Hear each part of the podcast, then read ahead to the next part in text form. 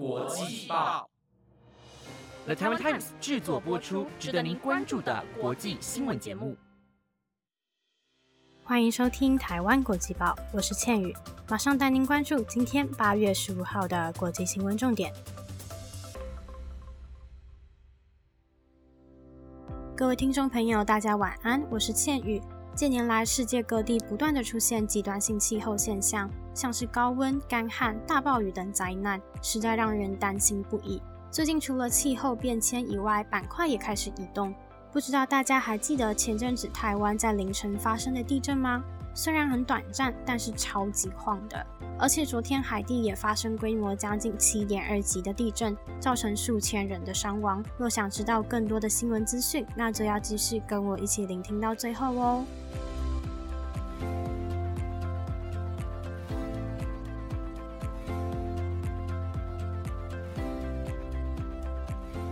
第一则新闻带您关心到，韩国军队在今年三月爆出性骚扰丑闻。空军女士官因为投诉不成，所以选择在五月登记结婚的当天自杀身亡。而这个案件好不容易在昨天正式结案，被指控性骚扰的士官长承认，在三月份时吃完晚餐后，在车上对空军女士进行性骚扰。韩国空军参谋长也在六月份的时候引咎辞职，国防部长更是向大众道歉，并表示深感责任重大。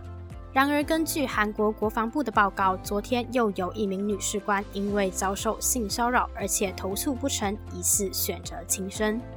今年五月二十七号，任职于仁川某部队的海军女中士，在一家餐厅被上级长官性骚扰，而且根据路透社的报道，女中士在事件发生后，不但有告知一名长官，却始终没有得到回应。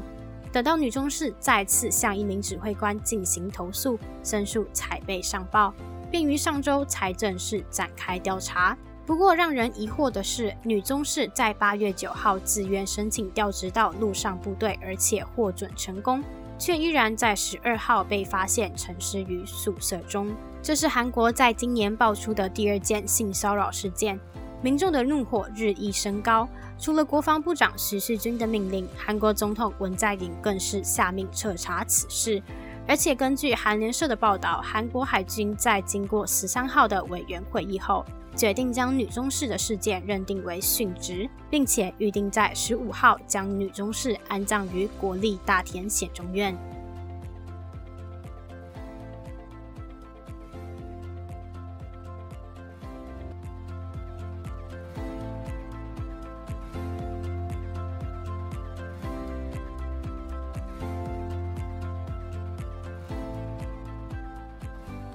接着要带大家关注，相隔十一年，海地再次碰上规模七级以上的毁灭性强震，造成数百人罹难、数千人伤亡。虽然数据还在收集当中，但这次的地震规模不仅更大，深浅度也比上次浅，预估会造成更大的灾情。而海地总理亨利也快速宣布，全国将进入紧急状态一个月。海地西南部在当地十四号早上八点半左右发生规模七点二级的强震，震央在人口稠密的首都太子港中心以西约一百六十公里处。震源深度为十公里，属于极浅层的地震。根据路透社的报道，至少有一千八百人受伤。而海地民防机构负责人钱德勒则是在记者会上宣布，南部省有一百六十人丧生，尼普斯省有四十二人死亡，大湾省有一百人罹难，以及西北省两人丧命，共三百零四人。总统亨利表示，这场地震在全国各地造成数人伤亡和巨大破坏，部分的城镇都已经坍塌，政府官员已经在。在临近镇央的沿岸城市莱卡协助规划和协调救援作业，其中更是宣布全国已经进入紧急状态一个月，并且承诺会调动所有可用的政府资源协助救灾。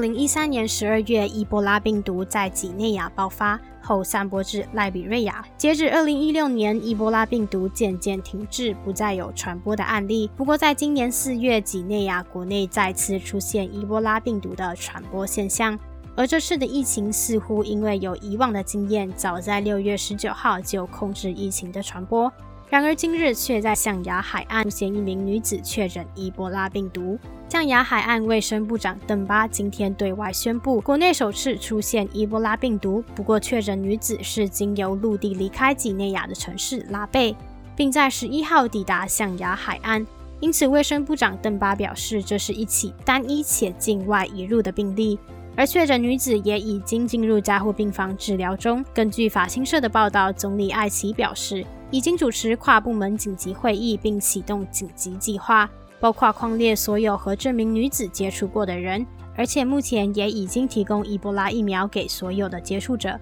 不过，值得注意的是，大约四天前，几内亚境内首次出现非洲病毒马宝病毒。而且此病毒和伊波拉病毒是极为相似的，都是传染性很高的病毒，传染途径包括直接接触感染者的体液。不过，世界卫生组织指出，目前没有迹象显示象牙海岸的病例和几内亚在六月以前发生的疫情相关，可能还需要进一步的调查和基因定序才能够确认。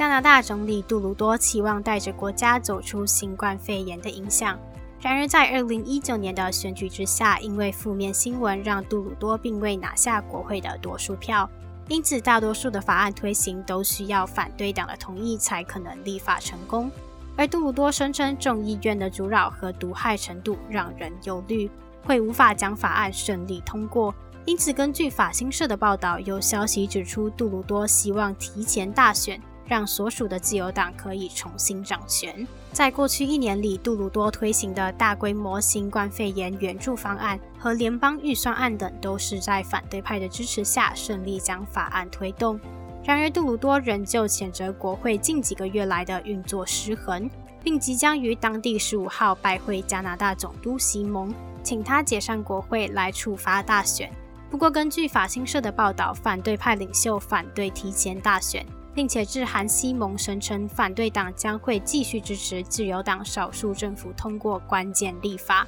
直到新冠疫情结束为止。因此，希望西蒙可以拒绝杜鲁多的提议。不过，根据当地民调显示，如果现在举行选举，杜鲁多所属的自由党支持度为百分之三十七，保守党则是百分之二十八，而民主党则是百分之二十。其中调查也显示，若新冠疫情在这个时候再度爆发，自由党的支持者将会气到不投票给自由党。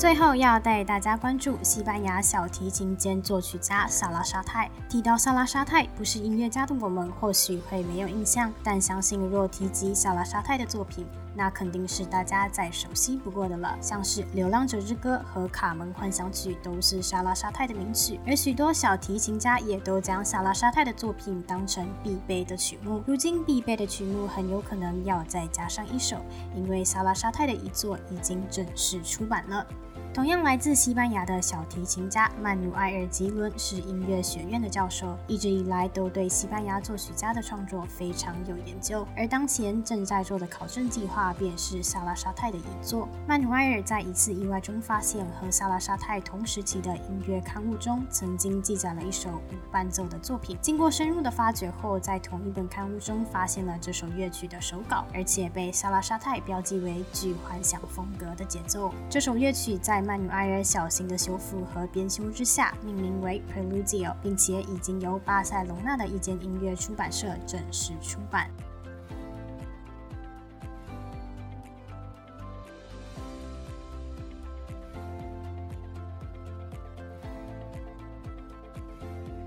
以上新闻由 The Time Times 制作播出，感谢您的收听。若是您有任何的想法，或是有想要收听的国际新闻消息，都欢迎您到台湾国际报粉丝专业进行留言哦。我是倩宇，那我们下礼拜日再见喽，拜拜。